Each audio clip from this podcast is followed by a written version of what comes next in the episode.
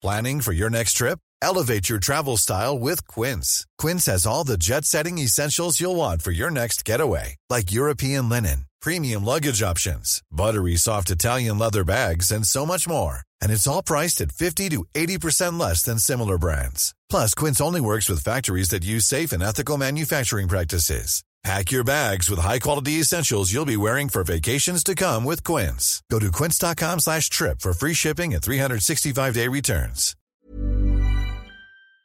The fashion industry may look glamorous and all, but it's actually one of the largest polluters in the world, generating millions of tons of textile waste per year.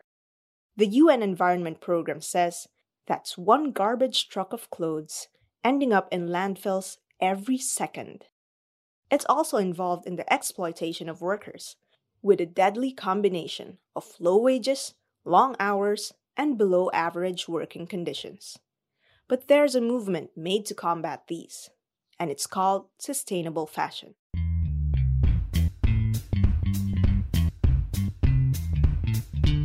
I'm Macy Haven, and this is Tech a Break. Sit back and wind down while we serve you stories on art, music, culture, film, and podcasts.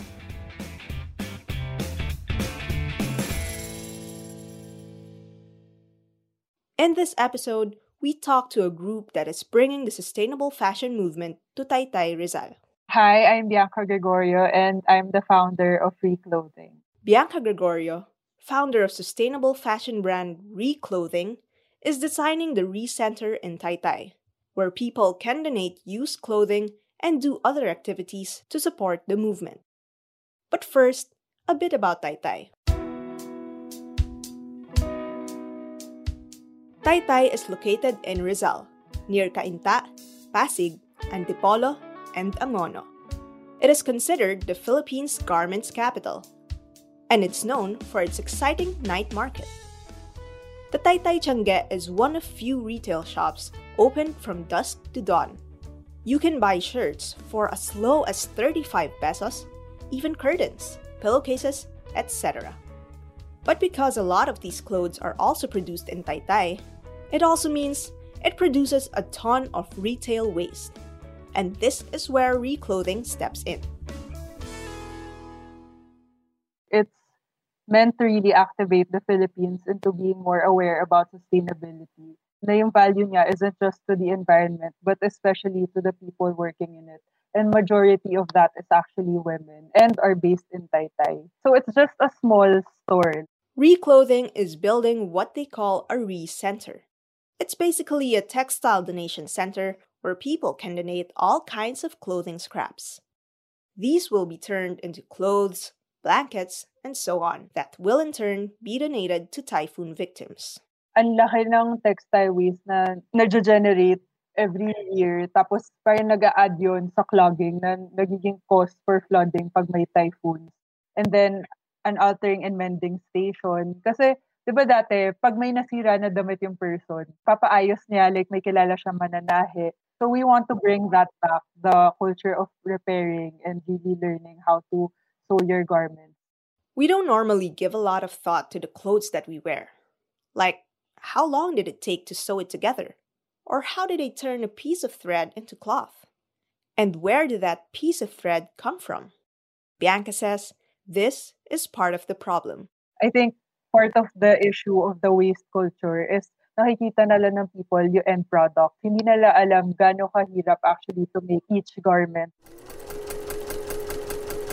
So that's why we want to make an open studio so they can see, grabe, ganun pala katagal para magawa as in per shirt na binibili ko. So, mas iba-value nila. Basically, the Recenter is not just some warehouse where you donate clothes or clothing scraps. It has an open studio where you can see the clothes being made. But it does not end there. And then the last part would be a shopping area for just sustainable fashion brands that are on the more affordable side. So it's small, but it'll be like a great starting point towards making a big statement. The Recenter will also provide livelihood to local workers who are supposed to be the heart of the fashion industry, but often suffer unfair treatment. So plano namin kumuha ng um, mananahi from Taytay. Kasi actually, most of them sobrang underpaid. Since ilalagay sa Taytay yung release center, mas makikita ng people na nag-shop there na, wow, actually, like, worth more talaga tong binibili ko. So, hopefully, like, um, owners of these stores will also be able to raise their prices and be able to pay yung mga mananahi more. So, parang, ano rin siya, alternate goal for this whole thing. Sustainable fashion is not new. It has been around for some time, and we have seen celebrities and advocates endorse this. But the biggest challenge is to make the movement mainstream. What we really see is the biggest hurdle of the whole movement is reaching the mass audience because right now, um, the people who are part of the movement were people who were already interested in it in the first place.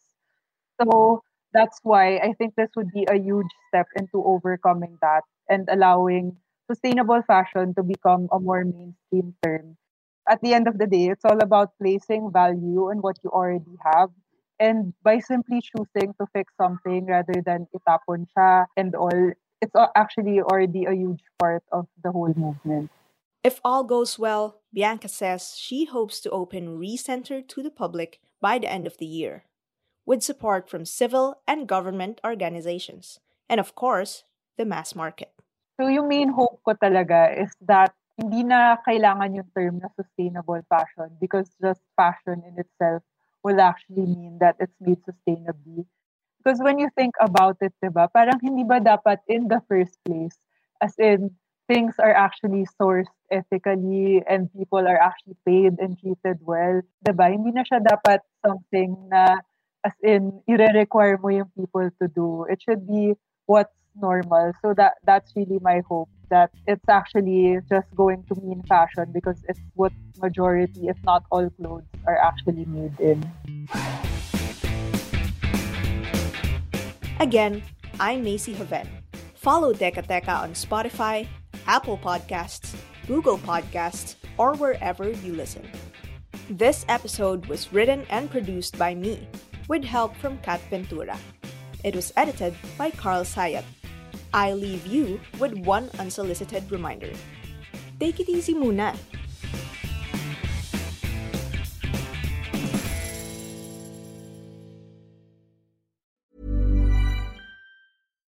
Hi, I'm Daniel, founder of Pretty Litter. Cats and cat owners deserve better than any old-fashioned litter. That's why I teamed up with scientists and veterinarians to create Pretty Litter.